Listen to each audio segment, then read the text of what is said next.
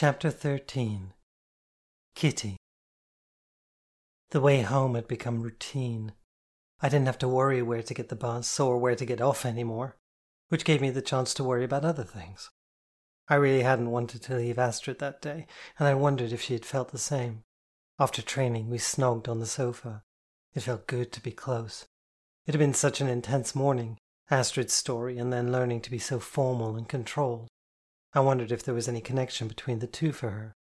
Either way, high protocol was intimidating, but at the same time, the rigidity was comforting. The scene at Loose Lips had been comforting too, as well as exhilarating. My head was still swimming from it. Meeting Road Rash and the others before going in had been overwhelming, and I found myself anxious about the family dinner on Thursday. I agreed to spend the night, and after work the next day we would go to Loose Lips. I should have been just looking forward to it, but for the first time coming back from Astrid's, I was more stressed. It was true, my work was ahead of schedule. The chapter I wrote went over really well with my supervisor. He remarked on the quality of the research, but also that my own voice seemed to be finally coming through. It felt like a backhanded compliment that my voice hadn't been coming through prior. But he asked if he could share it with the rest of the faculty, so it really must have been all right. But then there was the research seminar, where I would present in front of the department faculty and research students for the first time. I needed to present the work well, present myself well. I couldn't mess it up. After my postdoc, I wanted to work there, or somewhere like it. It needed to go flawlessly. By the time I got to my front door, I had twisted myself into quite an impressive state. I took off my coat and scarf in the hallway. Now it was safe to wear my collar around the house. I needn't have considered it, as the kitchen and apparently the rest of the flat was empty. I just about managed tea in full academic panic and walked into my room. How would I make sure my voice shined through in the seminar? The text I was presenting was so dry, at best an introduction and literature review.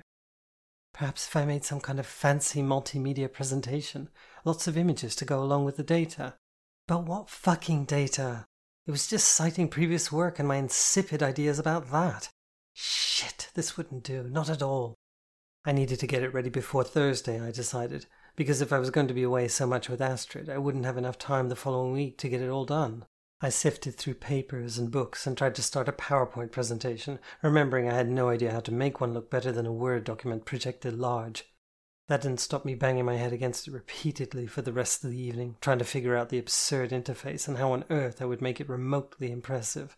The front door slamming snapped me from my anguish, and I looked at the clock. 8.43.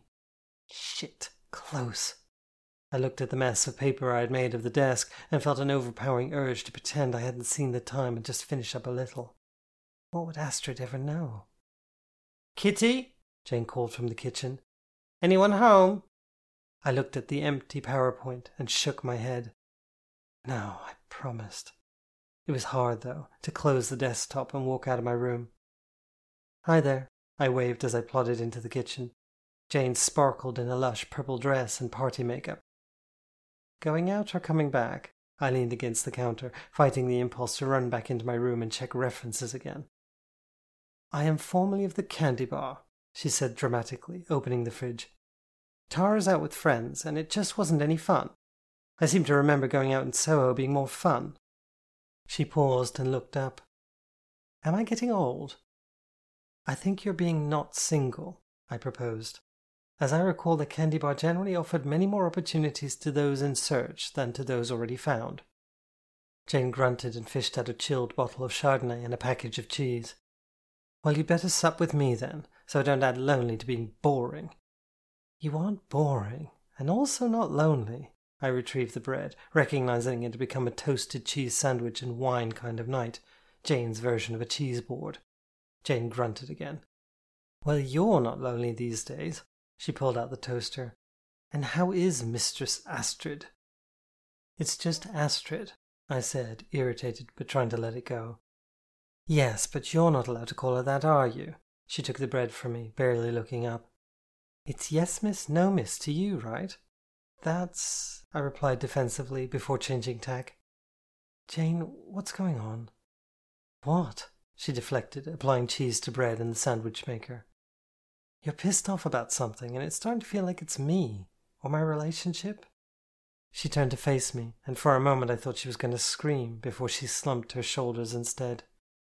It's not you. She didn't apologize. It's me. Or Tara. I don't know. We had a fight. Shit, I'm sorry. Are you okay? She paused over the sandwich maker and looked like she was about to cry. Yeah, uh, I think so. Or maybe. She looked up at me again. I. I kind of don't want to talk about it. Okay. I retrieved the toast, nearly burning my fingers as I placed them on two plates and took them to the table. Jane parked herself and I went back for the wine. We sat opposite each other, and I wasn't sure what to say. Pour the wine, for goodness sake, she ordered. I poured two large measures and handed one to her. Tell me about you and Astrid, she forced a smile. I want to hear about nice things. I still wasn't sure what I should or shouldn't say. How much is too much to share? On the other hand, I did show her my strapped arse recently. With that in mind and lubricated by wine, I told her about the contract. Jane enjoyed the details, especially the salacious ones, and asked how binding it was. Well, it's not like I would have to defend it in court, but it's not about that. I can step out of it any time I want, but I don't want to. Jane considered me and swallowed a large mouthful of wine. What's it like? She gestured to the fridge with her empty glass. What? I stirred and retrieved a new bottle and the corkscrew. Being told what to do all the time. Well, it's not all the time, I answered, but reconsidered. Actually, it sort of is, but not really. I opened the bottle with a pop. It's like feeling safe and at home, like when everything else is messed up and uncertain. Suddenly it feels like things are clear. I know what's expected. I know what to do. I know Astrid feels about it and me. I can be honest, and I know she won't hold back if she's unhappy. Because she'll whack you if she is. I suppose, I poured. But it's not like that either. Yes, she can punish me, but she doesn't. And if she did, it would be something I agreed I should be punished for. Hence the contract. It's comforting. She looked confused. She doesn't just whack me, Jane. I sat and picked up my glass. She never would. I agree to everything, including that she's allowed to do that. Jane took a heavy slug. It seems to be working, she conceded, smacking her lips. I haven't seen you this animated in ages. You seem happy. I am. I realized how true that was. And I, um, I stopped to hiccup. I looked at my glass and saw I'd half drained it already. You what? I'm getting so much done. I changed what I was going to say. I noticed, Jane said, seemingly satisfied for the moment. We continued to drink as I talked about the writing and how well received it had been, as well as my stress about the upcoming seminar. I told her Astrid had limited my working all hours, and Jane had been both shocked and impressed. She empathized with me, however, that there were just some things that needed an all nighter, and she understood my frustration and worry. But it is really better for you this way, Jane agreed. And having it tell you to do it or else, well, I kind of like it. Wish it worked for me. Jane turned her head away and looked to her bedroom door. Jane, what's happened? Talk to me, please. She sighed. Tara thinks I'm overbearing, too bossy, telling her what to do and where to be. The irony, right? We've been talking about how good it is to have in your life, but in mine, she looked out the window and took another slug. I don't want to be like that, and especially not with Tara, she continued. I guess it comes from when I was younger. I was always told off. Girls aren't loud.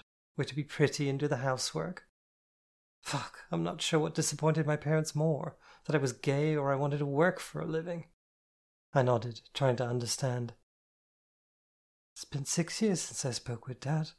She looked down at her fingerprinted glass since they found out? She paused. Thought Mum might have called. She didn't seem as angry, but I guess she's my father's wife. She looked at me.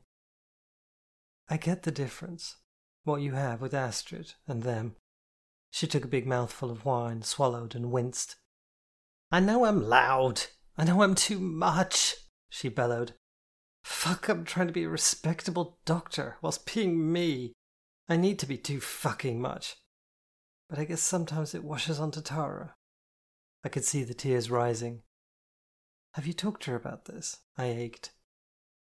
I want to. I will. If she comes home. If? Was it that bad? She looked at me meaningfully. Shit, I'm sorry, Jane. She waved me off, finished her glass, and stood to stumble against the table, causing it to shift into me with a loud scrape. Whoa, I warned as she caught herself on the chair. I'm all right. She reached for the fridge. Just running low on wine. Maybe we've had enough. Psst. She fished out a bottle. Now get off your smacked ass and get the corkscrew. Jane, I mean it. Maybe we take it easy. You don't get to tell me what to do! Jane had wheeled around and spat at me. You're not my mistress. I don't follow the leader and jump through hoops like you do. Yes, miss. No, miss. Fuck! I gave that shit up when I ran away from home. Jane screeched, tears of rage streaming. Jane, I. I don't want to fucking hear about your perfect relationship anymore. Fuck, Kitty. Don't work after nine. Be in bed. Be a good girl. Stand up straight. Say your fucking prayers. Do as you're fucking told. Don't you dare step out of line or I'll. She stopped and stared at me. Fuck you, Kitty, she whispered. Don't you fucking judge me, like Tara. I wanted to disappear into the floor. I couldn't think of the right thing, or anything, to say. And I was cut, and maybe somewhere in her head Jane knew it, because she looked at me wide eyed and frightened, but then flashed angry again, slammed the fridge door, and barreled into her room before slamming that door too. I sat, frozen. I wanted to cry. I wanted to talk, or I wanted Astrid. I stood shakily. Fuck, I'm properly pissed. I didn't know what to do, but I did know I just wanted her. I tried not to trip on my way to the corridor and managed to get the cordless phone after an initial fumble with the dock. Fuck, I need to get a mobile. This would be easier with a mobile. I took the receiver and swerved across the kitchen into my room. It took a couple of attempts to dial, but eventually the phone rang for a long time before it clicked. Hmm? Astrid, is that you? Yes. Uh, oh, hey, darling. Uh, what's going on? It's, I don't know, but late, I think. Fuck, I'm sorry for waking you, Mish. I tried not to slur. Oh, fuck, I'm really, really sorry. Kitty? came the now alert Astrid. What's going on? Are you okay? No, I moaned, trying in vain to communicate through the haze, aching chest, and stone in my throat. Now I've drunk called you and made it so much worse. Kitty, I promise it's okay. What's happened? I was talking with Jane, and she was super sad about a fight with Tara. So we had wine, and then I said we should stop, and she started screaming at me, was super mean about me doing what you tell me, and ran off, and I got really sad. I had no cognizance of my stream of consciousness, but the truth was I was beyond hurt, and all I could do was spout. Okay, Astrid soothed. I think I get it. I'm so sorry that happened, baby. I barely registered she called me baby, but I did register I liked it. I'm so sad. And she was so mean, I cried. And now I've fucked things up with you, too. You really haven't, I promise. What did Jane say? In the morning, I couldn't remember what I told Astrid exactly, but it was apparently coherent enough to get the message across. She really shouldn't have said that, but it sounds like she was upset about her own thing, projecting it onto you. Maybe, I sniffed. But what if there's something wrong with me for wanting to do this, for liking it when you tell me what to do, for loving you for doing it? There was a pause on the other end. There's nothing wrong with you, Kitty, she reassured. You're fine. You're more than fine. I cried more at that. Astrid was being so lovely. Sweetie, I'm coming over, I heard Astrid say along with shuffling noises.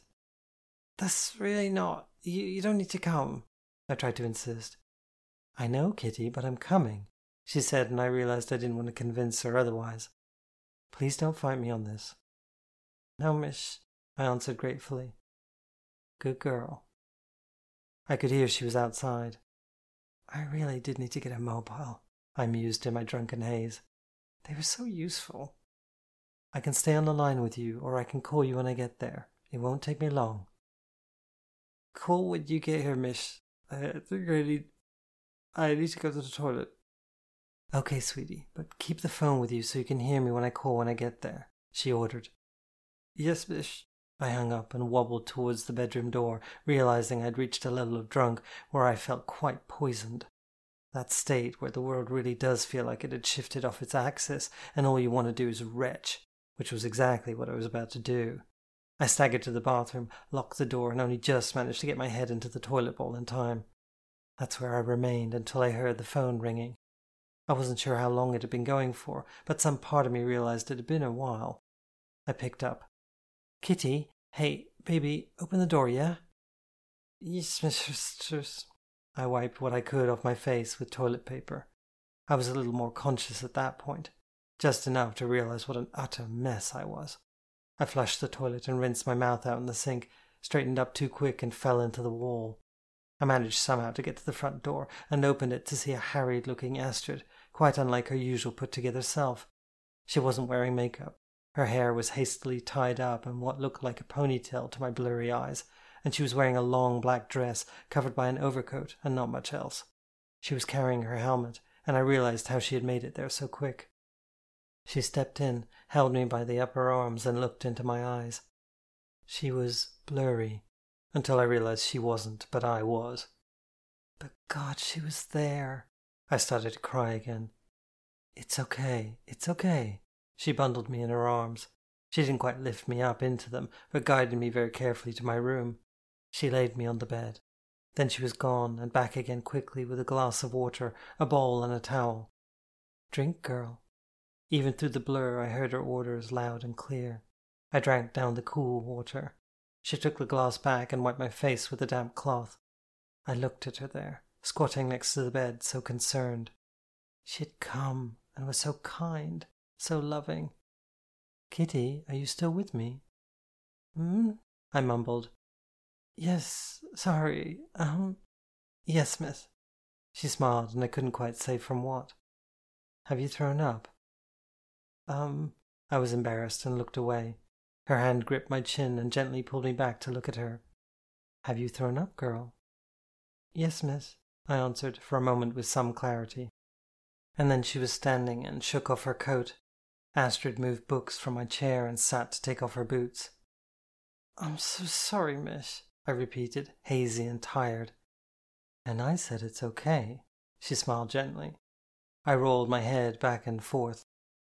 You're going to be sleeping on your stomach tonight, girl. She stood again and propped her shoes by the door. There's no need. You mistake that for a request, she said sternly but not unkindly. And you will do it if I have to tie you in place. I looked at her, trying to focus. Don't think I won't. She sat on the bed next to me. I believe you. I looked up at her and saw her beautiful face, framed by her mussed hair. Tears started rolling again. Oh, baby. She reached down and wiped them away. What's the matter now? You came all this way, I tried to explain. I was feeling so bad. Jane said she gave up being obedient. and I thought maybe I shouldn't be. Or maybe I should. Because she also said it was a choice, and that was okay. Astrid laid a finger on my lips. I understand, but let's hold that for the morning, she suggested firmly. And I came because my girl needed me. I was awed. I. I'm. I'm so happy, I mumbled. She laughed gently. With you, I added, trying to make my way to or around something profound. I'm happy with you too, she said sweetly. But we will be much happier if you take off your clothes and get into bed properly. Why, Miss Falk, I'm not sure I'm in a fit state. No, you most certainly are not, she said firmly. You're going to keep your t shirt and pants on and you are going to lie here face down and you will pass out. It all sounded so reasonable. Astrid unzipped my trousers and pulled them off before rolling me over to the side of the bed, not facing the wall. She laid the bowl on the floor near me and the glass of water on the bedside table. Then she sat next to me on the side facing the wall and rubbed my back.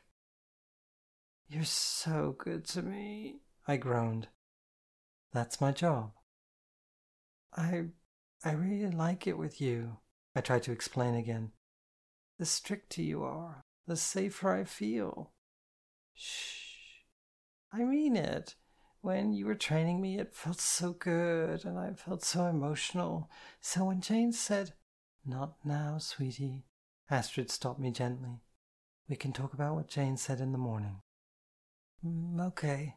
I drifted into the comfortable darkness of the room, the softness of the duvet, and the warmth of Astrid's body. Good girl, was the last thing I heard before it all claimed me. Astrid.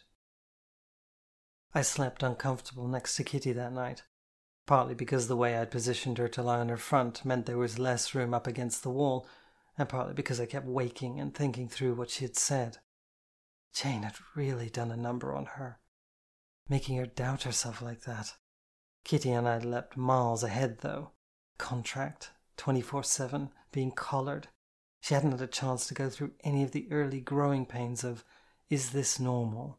Is it okay to want this? What will others think? Kitty had been having a decent time of it despite that, even just then. What Jane said was fucking rude and aggressive, and it made me furious. There's nothing like the anger of a dominant when her submissive is fucked with. But trying to remain somewhat objective, I had the impression, even from Kitty's drunken recounting, this was probably a case of misdirected anger. Jane's anger at her own family, at her partner, and at herself, maybe. I could relate.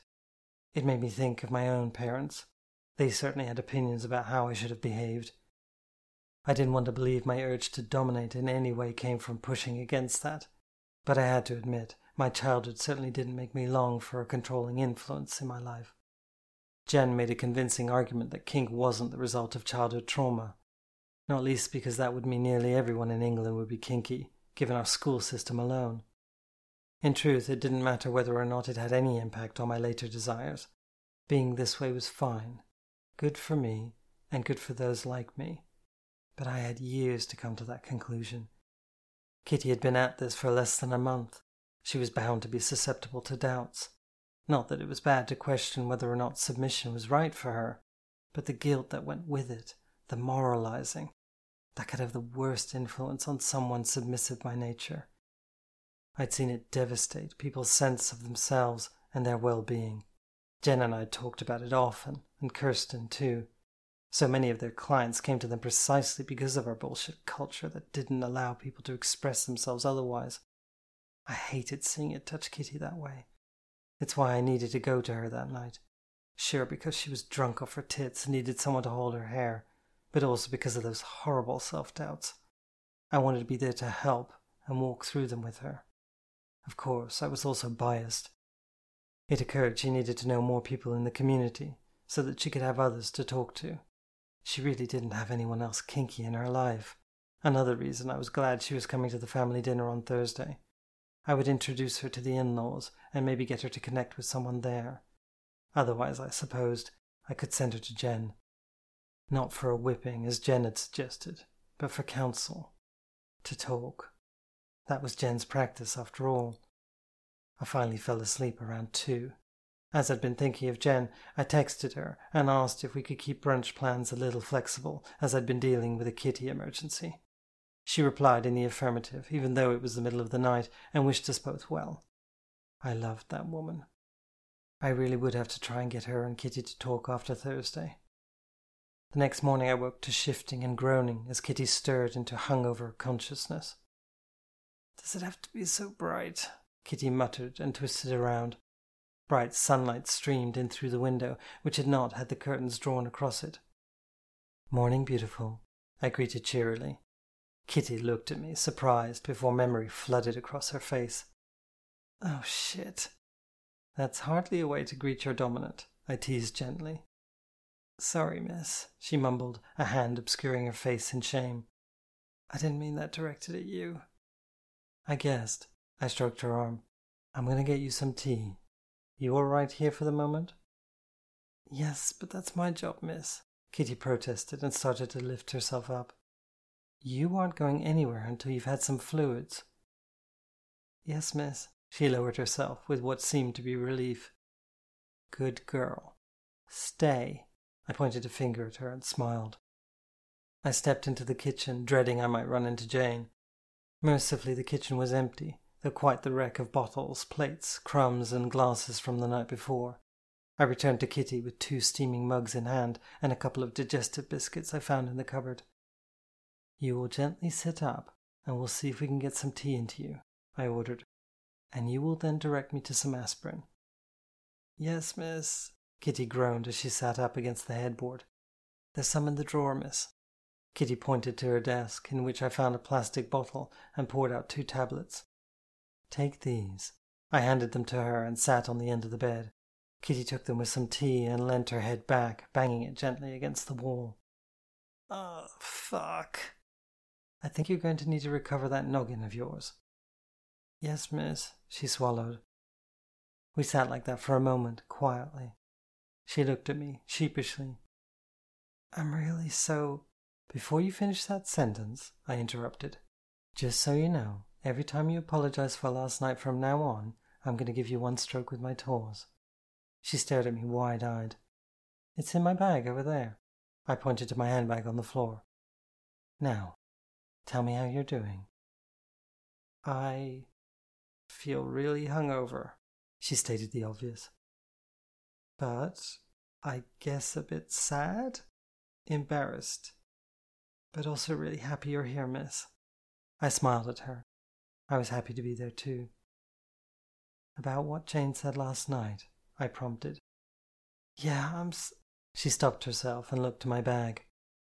Um, yeah, I, I guess it really got to me. She was so angry. It was like something I did really offended her. Is it us? What we do?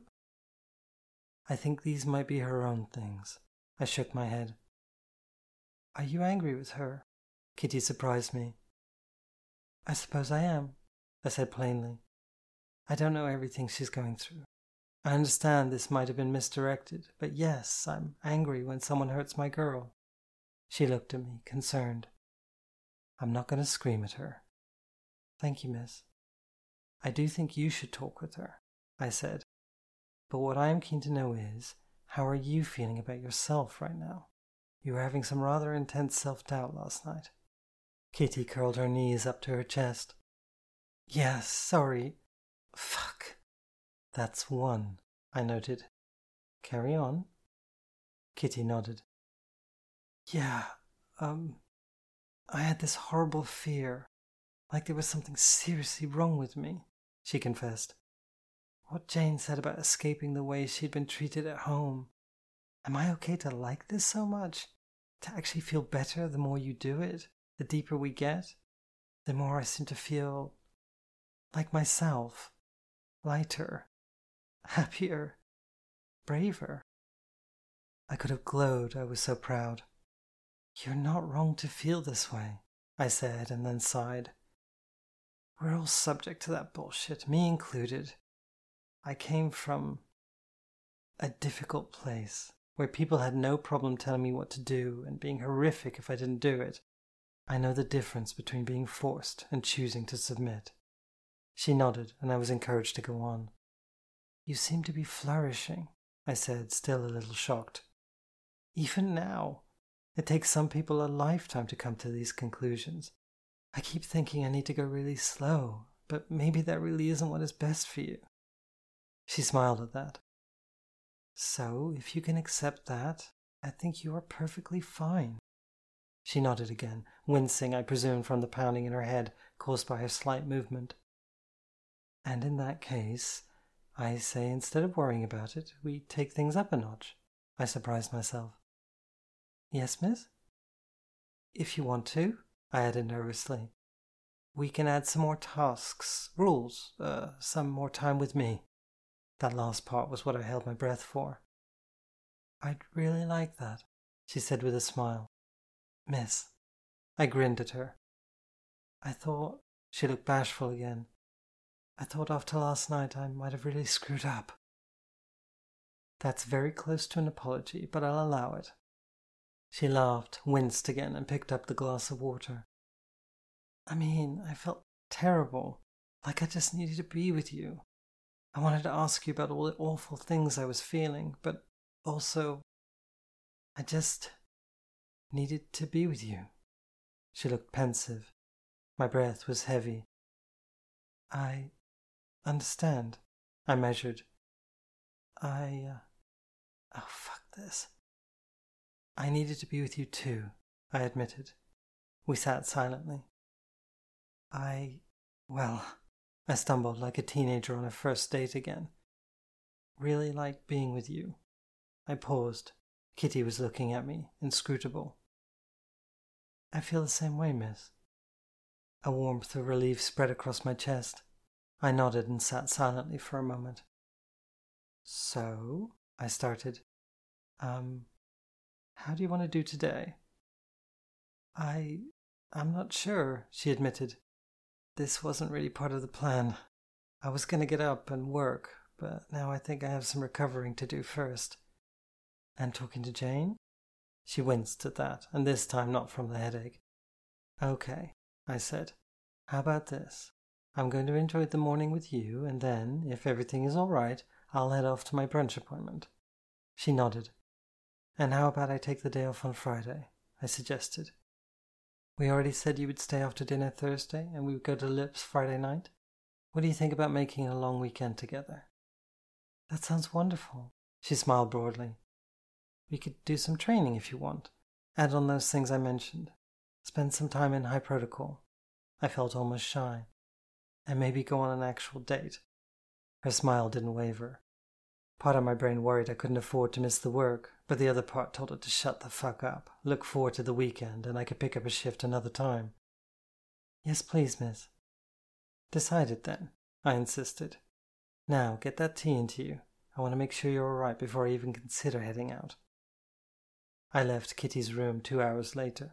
She was going to have a nap, and I ordered her into the bath after that. I was texting Jen as I walked into the kitchen and almost ploughed into the maid scrubbing the table. Oh, shit, sorry, I didn't. I started to apologize, but paused when I recognized the tall, fair haired woman standing before me in her crisp black and white uniform. Kelly? Yes, madam.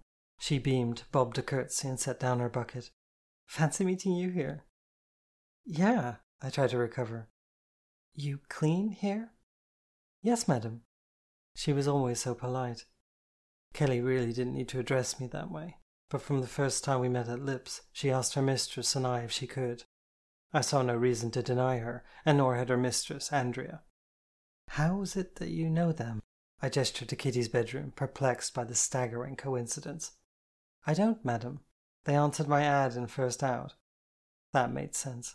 The cafe had a large pinboard on the bottom floor to post adverts for queer friendly exchanges, jobs, etc. It was an invaluable way to find safer surfaces. They called saying they needed a maid and wanted to hire someone from the community. Kelly explained. So I come in once a week. I nodded. Not that that's nearly enough, she sighed, looking around the mess of a kitchen. But how come you're here, madam, if I might be so bold? Of course, I smiled, gesturing to Kitty's room.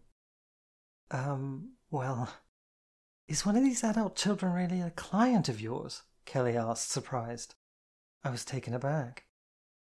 Um, well, Kitty isn't really. I fumbled. I mean, what makes you say that? Have you seen the way they live, madam? I looked around the kitchen and couldn't deny the state of the place. You should see what I have to clean up, madam. I wish I could spank them sometimes for the state they leave this place in, she explained. I tried to make the best of it, but they are oblivious. I was speechless. The only reason I can tolerate it is because I'm in my uniform, she continued. Though they've said I don't need to wear it, nor to address them politely.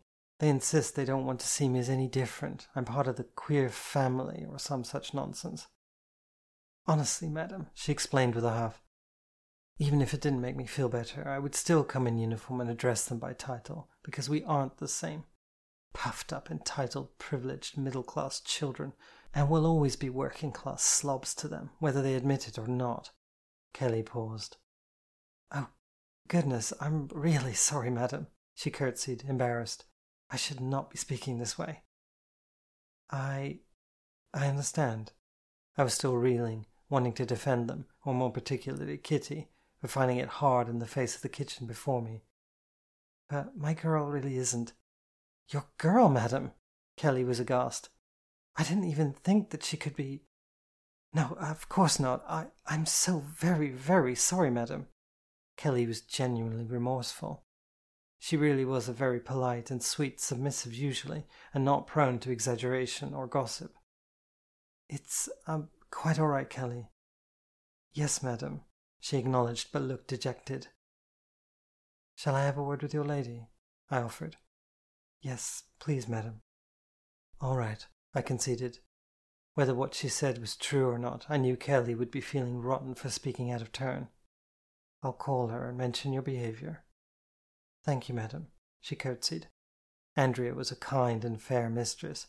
She would handle Kelly's guilt well, though quite fiercely, no doubt. They were such a dear couple, and I would have wanted to introduce Kitty to them, but now I knew how Kelly felt, I wasn't so sure. Carry on, darling Kelly, I suggested, and I hope I'll see you and your lady sometime soon. Yes, madam, she answered, still chastened but calmer. Perhaps we'll come to Loose Lips Friday. It's been quite a while. I smiled nervously as she curtsied.